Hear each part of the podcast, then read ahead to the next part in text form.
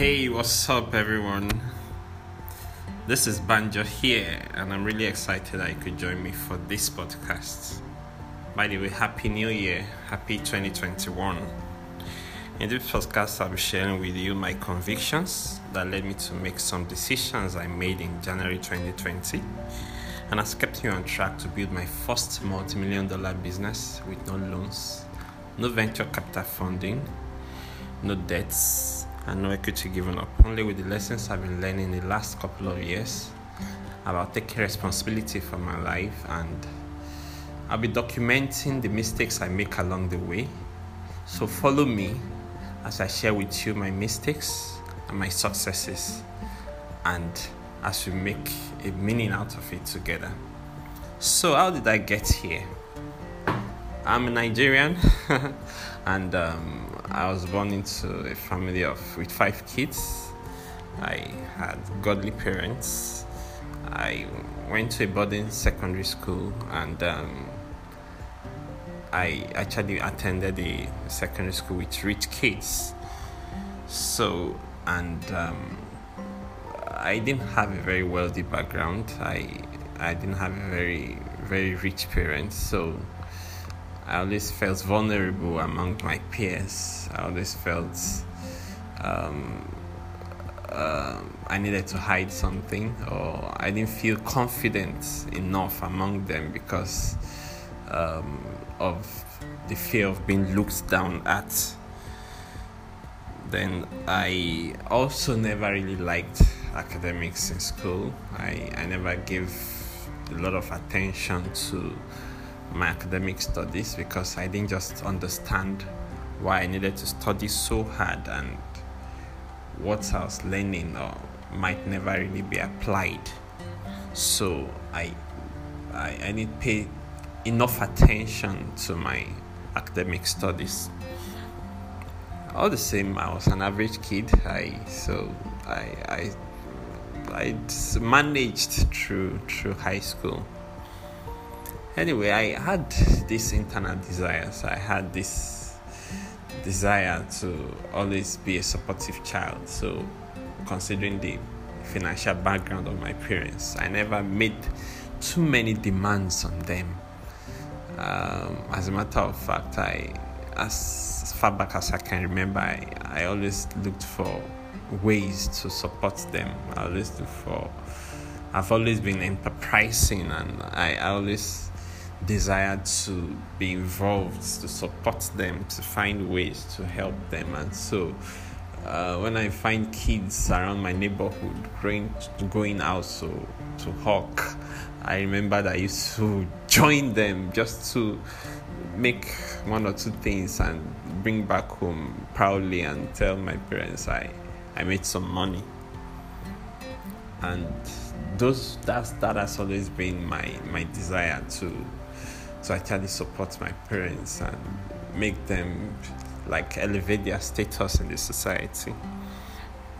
Then um, I had other desires as well. I had desires to be rich, to be famous, to be to feel less vulnerable and um, not have to be looked down at because my economic standing or status was not um, as good as that of my peers. So I after high school I got into university, gained secured admission, and um, I but I had the, the the wrong attitude which I had from secondary school about my studies was carried into the university, and I kept posting very weak grades, very poor grades and the implication was that um, uh, my CGPA was poor, and um, by the time I discovered I needed to do something about it, it was almost getting late. So I I eventually graduated from university, but with a third class. And then it dawned on me that I was in a deep mess. I was in deep shit because I might never really get the kind of job I wanted to get. my dream job to be able to support my parents or my loved ones with. Also, considering the very high unemployment rates in Nigeria, um, the truth is there was no chance for people like me to actually get the very good jobs. And lastly, because I, I didn't have um, influential people, I didn't know influential people rather, or politicians that could actually help me. Uh, it's my placement with regards to getting a well paying job. So these three factors made it almost impossible or made my situation almost hopeless. So, on realizing that I was in this position and this mess, I, I, I realized I, I needed to do something drastic about my situation. Something I needed to I needed to take responsibility for my life. So I started reading a lot. This is post my university prior to my compulsory national youth service. So I had some time on my hands. And so I got some money, bought a number of self help books, and I, I found out Napoleon Hill's Think and Grow Rich, which was like a light bulb for me, a, a breakthrough book for me. Of course, I also got into reading other books Robert Kiyosaki's Think and Grow Rich, retire. I mean, Robert Kiyosaki's Rich Dad Poor Dad, Retire Young, Retire Rich, Guide to Investing, Cash Flow Quadrant, Before You Quit Your Job, and all sorts of, I mean, self-helps, um, financial literacy books. So I, that's but a new lease of life for me because I discovered okay, so there could actually be another way to actually actualize my dreams without even despite my poor grades so it was a breath of fresh air for me so um, i went for my youth service and um, better positioned better confident that i could get a job and um, i after youth service I started looking for a job. I was in the labor market, and um, my my brother-in-law then spoke with one of his friends who owned a pharmaceutical company, and he graciously, a friend graciously granted me a job in his company as a sales representative, pharmaceutical sales representative, and that became my first job, my entry into the pharma industry. So I I started working in the pharma industry as a sales rep and um, made some success. I I started gradually living my dreams. The pharma the company gave me a brand new car. I traveled frequently and um, I was practically living the dream. I was I was beginning to live the dream. Eight months into the my first job as a pharma rep, I discovered wow, there were actually better companies or bigger companies I could work in. So I started speaking with colleagues in the pharma sector about wanting a change of job. And after a year in the first job, I got another job in a bigger company, an affiliate of a multinational company. And um, of course, with better perks and benefits, I was transferred to the city of Calabar. I had a brand new car. I was living on my own by this time, moved from my parents' house, and uh, I was practically living the life.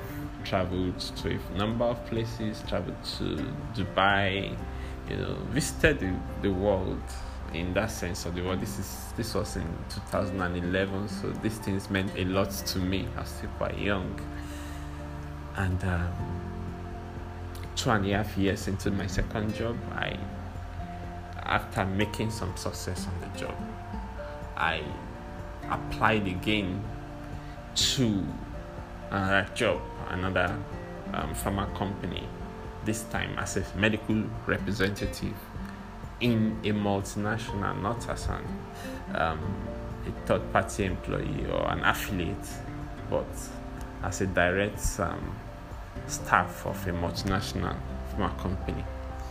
And this time, I it was a bigger job, better benefits, bigger car, better um, packages, and uh, it was like wow! Finally, my dreams are coming true. So I started in the third job, and the third job gave me a lot of exposure. Traveled to three different European countries at three different times.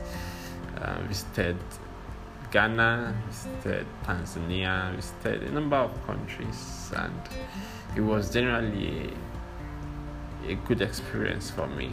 Gave me a lot of exposure, met a lot of great people, and um, I was living the life, at least in that sense of, um, okay, finally, I could. Um, I could I could uh, be proud of my position in the society. Okay, but then uh, things started happening, and I I realized that um, this is not the original dream. So, join me tomorrow as I'll be sharing with you. Um, my journey that took me away from that that served as a detour away from my original journey in the pharma industry, my journey into entrepreneurship, and how I found myself where I am today. Thank you so much for this, for sharing your time with me. Have a happy 2021.